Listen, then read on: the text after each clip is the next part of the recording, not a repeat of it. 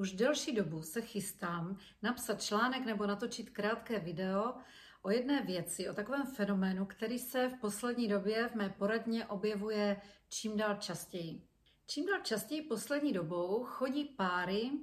kdy Žena je nespokojená s tím, že se muž málo zapojuje do chodu domácnosti, málo se zapojuje do péče o děti, je málo v těchto věcech aktivní, málo plánuje volný čas a podobně a mají pocit, že oni jsou taky vytíženi v práci a že všechno to leží na jejich bedrech. To není nic neobvyklého a to není žádné poslední dobou, ale to, co poslední dobou jsme v mnoha takových případech rozklíčovali, je,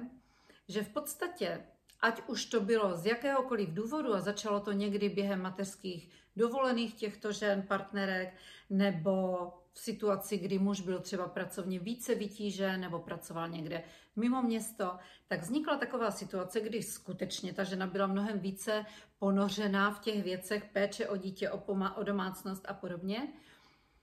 No a udělala kolem sebe takovou nějakou pomyslnou bublinu s pocitem, že ona si stejně všechno udělá nejlépe. A od rozhodování o malých dětech a o různých věcech v domácnosti se to přesunulo až po rozhodování o větších dětech, o plánování jejich volného času, o výběru kroužků, sportu a já nevím čeho ještě. A najednou ten muž, když do toho chtěl nějakým způsobem naskočit, protože třeba jeho pracovní vytížení se zmenšilo, zlepšilo tedy pro rodinu, nebo změnil dokonce práci, nebo ta žena naopak potřebuje více času teď na svou kariéru,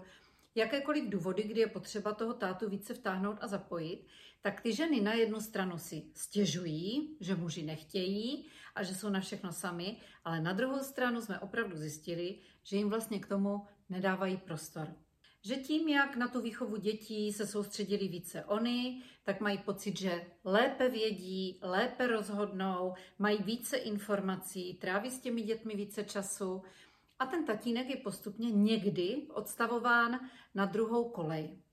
Což ideální určitě není, takže teď jsme učili partnerky v této situaci, aby tomu tátovi a svému partnerovi vytvořili vlastně prostor v tom rodinném prostředí. Že je potřeba, aby ať už jde o rozhodování o něčem, co se týká dětí, aby dokázali větším dětem říct, jo, tak to probereme, počkáme na tátu, poslechneme si taky, co on na to, jaký je jeho názor na to, nebo naplánujeme víkend, až tady bude táta, a domluvíme se, co budeme dělat v sobotu, co budeme dělat v neděli. Jo, chceš dělat fotbal, to je skvělá myšlenka, kolektivní sporty jsou fajn, tak se domluvíme s tátou, jak by to bylo s tréninky a jedno s druhým. A myslím si, že velkou moc v rukou tady v těchto případech mají právě ty maminky, ty partnerky, které když si tento moment uvědomí a připustí, že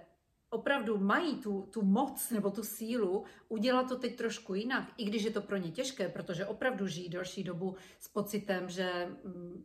že všechno ví nejlépe a že všechno rozhodnou nejlépe a že jsou nejvíce v obraze a že stejně to doteď dělali sami, tak proč by to eh, teď mělo být nějak jinak. Takže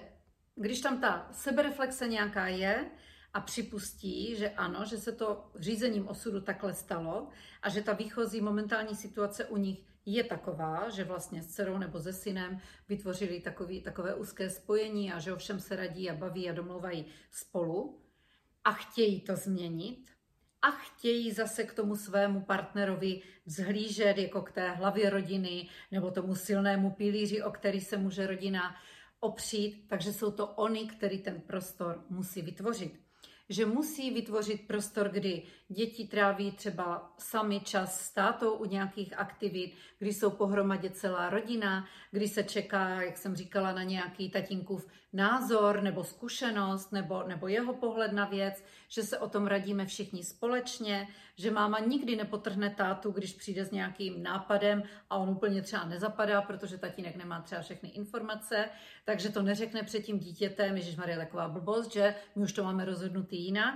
ale že třeba si to řeknou někdy jindy, ne před tím dítětem a pak přijdou se společným rozhodnutím, že nakonec se s taťkou domluvili trošku jinak a že, že to udělají nějak jinak. A myslím si, že zase je potřeba si uvědomit, a teď mluvím z pohledu těch žen, co je vlastně cílem. Jestli chci, aby se mi ulevilo, jestli chci, abych některé kompetence a část těch starostí o domácnost, o děti mohla přenést na toho muže, tak ho musím, tak mu musím delegovat ty kompetence, musím mu vytvořit ten prostor